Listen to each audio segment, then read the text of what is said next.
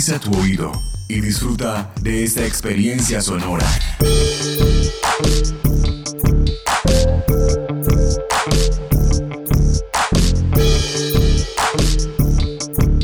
Este es un podcast UN Radio.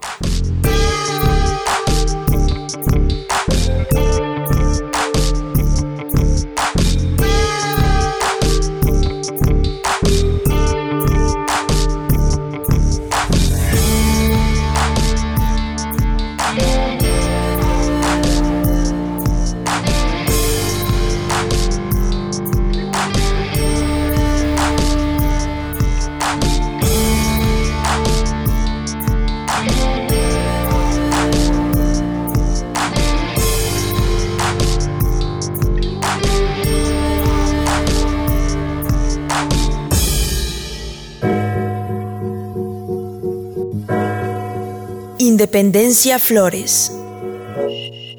Una producción de la UN Radio para la conmemoración del Bicentenario. Universidad Nacional de Colombia. Proyecto cultural, científico y colectivo de nación.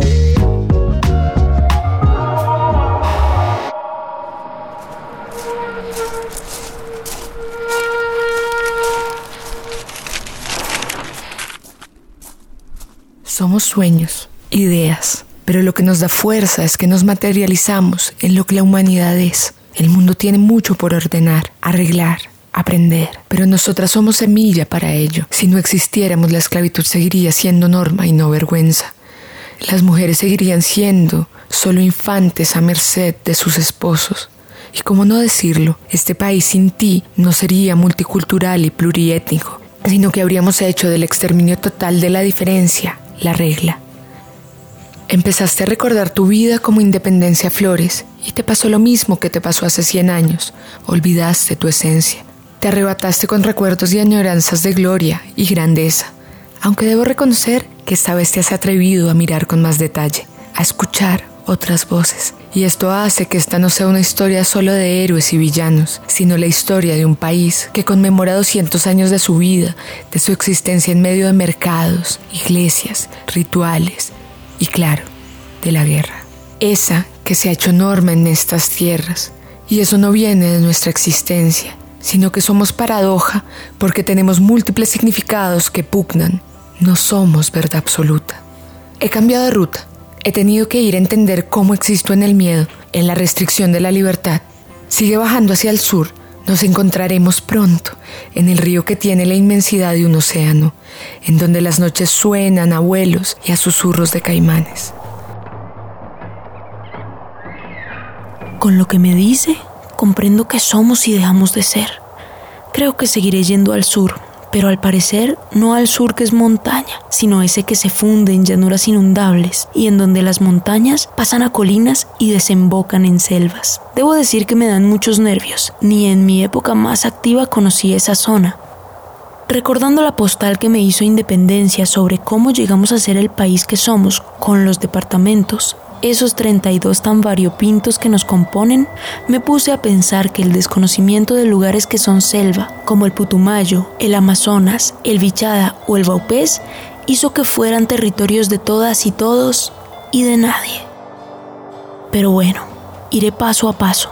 No me voy a quedar pensando en lo que será cuando aún no sé por qué libertad tiene tanto miedo. No pensé que libertad me fuera a seguir dejando postales así, me recuerdan a las fotografías que les mostré cuando estaba sentada aún en Bogotá. Esta viene de mis biógrafos y biógrafas, quienes han hecho de la academia su casa y han analizado estos 200 años de mi existencia, estos 200 años que han sido como montaña rusa de esperanzas y desencuentros. Libertad se sentó a oírles, a leerles, y me dejó una postal que es fragmento de la apuesta de la Universidad del Cauca por hacer un análisis étnico e histórico a la independencia de Colombia, recopilando diferentes miradas en torno al bicentenario mío de la independencia.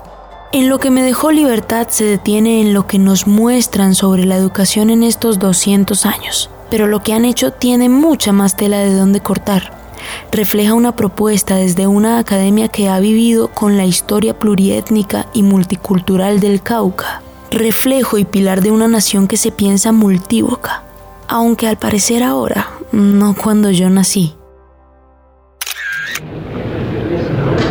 En palabras de Elizabeth Castillo Guzmán, la escuela colombiana del siglo XX estuvo inspirada y organizada en torno a un modelo de nación monocultural, a una sola idea de lo que se debía saber, de lo que se debía ser.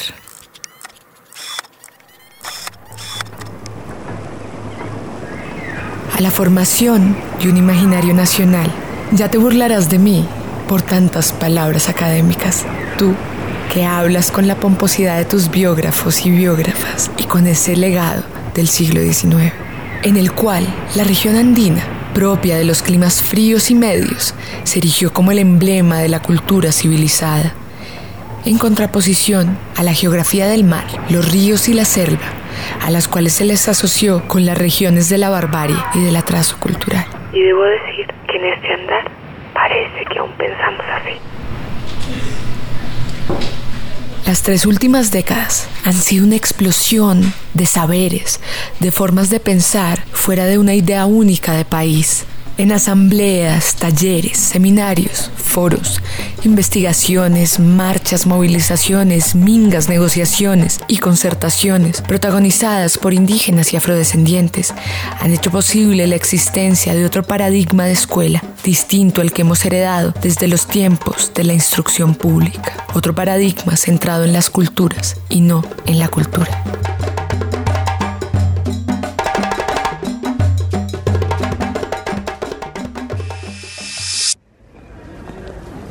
Libertad a veces me lo pone de para arriba con las palabras. Pero saben, esta postal me hace sentir feliz de estos 200 años, que no sin retos. Pero esta sociedad ha cambiado tanto, se ha hecho más rica. No en dinero necesariamente, pero sí con la riqueza que nos da dejar de pensar en verdades absolutas. Creo que extraño a libertad. ¿Qué es ese sonido? ¡Ay no! ¡Abajo! ¡No puede ser! Independencia, busca una cafetería, un lugar donde resguardarte. Muchas gracias por el café y por guardarme la postal de mi amiga. Espero que lo que me dejó Independencia me explique qué está pasando. Yo camino a Silvia tenía muchas ganas de conocer los quesos que hacen y todo lo que me han contado en Bogotá que está haciendo el pueblo Misaque en estas tierras. Pero con dolor veo que la guerra suena cada vez más duro en este hermoso lugar rodeado de montañas, con sus palmas alargadas en la plaza principal. Los miedos se entrelazan. Un miedo viene de lo que no vemos, pero sentimos cuando está entre la tos y la fiebre. Ese que no tiene cura, ese que depende del cuerpo y su vitalidad. Otro que tampoco tiene cara, pero susurra muerte, con nombres conocidos y desconocidos. Un miedo que paraliza, porque quien se mueva, muere.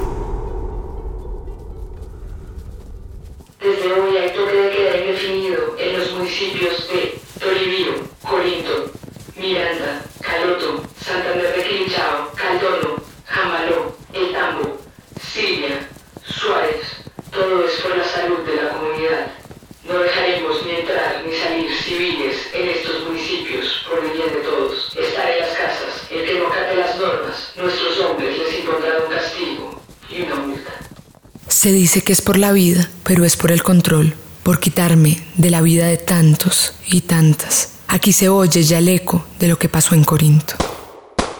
Tres personas asesinadas al estar en su casa porque los armados se creen caronte, barqueros de muerte. Creen que pueden hacer su ley saltándose la libertad que todas estas personas han conseguido. La libertad que se resguarda en la vida, en ese derecho plasmado en la Constitución de 1991. El derecho a la vida es inviolable, no habrá pena de muerte.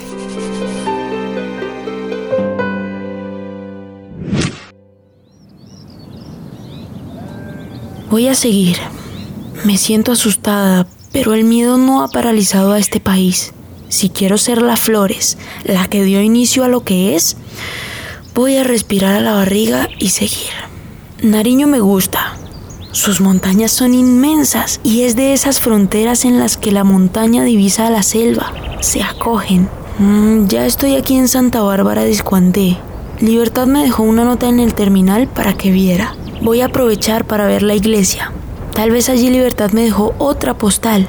Ella es de las que entra a todas las iglesias de los lugares que visite, porque dice que es fan de la libertad de cultos. Era silencio de madrugada, era el silencio que hay antes de la batalla y que asfixia los nervios.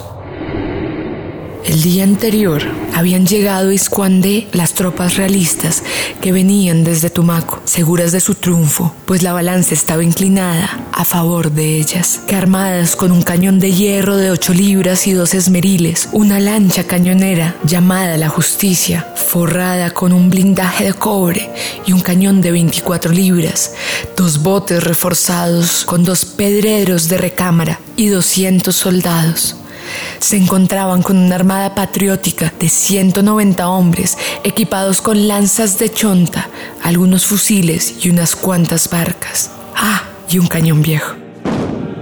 El destino parecía haber puesto poco empeño en darles equidad en la batalla. Y sin embargo, las tropas patrióticas se aliaron con los esteros de esta hermosa tierra, hacia donde atrajeron, a punta de diversas incitaciones, a madrazos a los navegantes españoles. Como buenos gallos de pelea, los españoles se dejaron provocar y entrada la noche tuvieron que encallar en los bancos de arena que había dejado la marea al bajar, dejando sin ángulo alguno de tiro los cañones fijos de sus barcos. Y muy entrada la madrugada, cuando el calor y la humedad del litoral dieron algo de tregua, las tropas patrióticas asaltaron el bergantín y los ajusticiaron.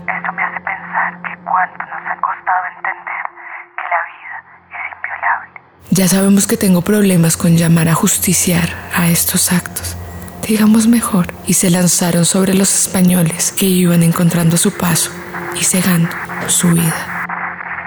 Como saldo de esta batalla, declarada como la primera batalla naval de la independencia, quedaron muertos muchos, heridos algunos, otros tantos fugitivos internados en la selva, y al pueblo le quedó la moral de la victoria y un ancla para engalanar la plaza.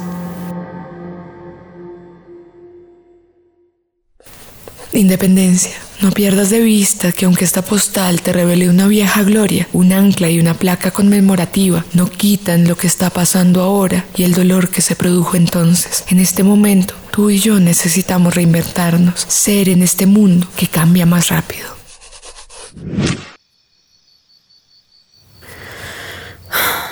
Somos sueños e ideas que alimentan la realidad, pero no somos la realidad. Ahora sí, cojamos rumbo a donde nunca he ido.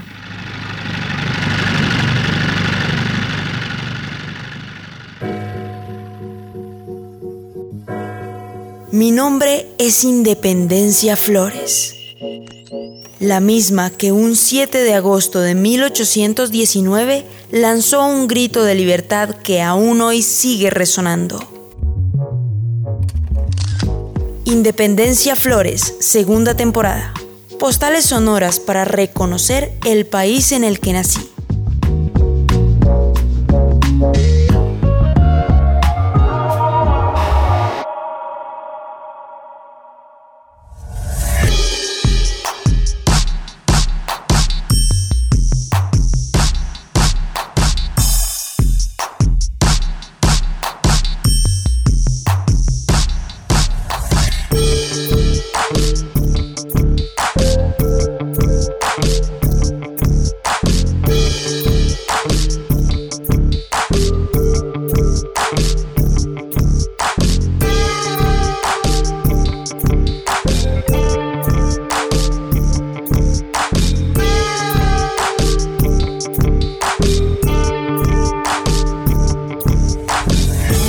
Este y otros podcasts en nuestro sitio web unradio.unal.edu.co.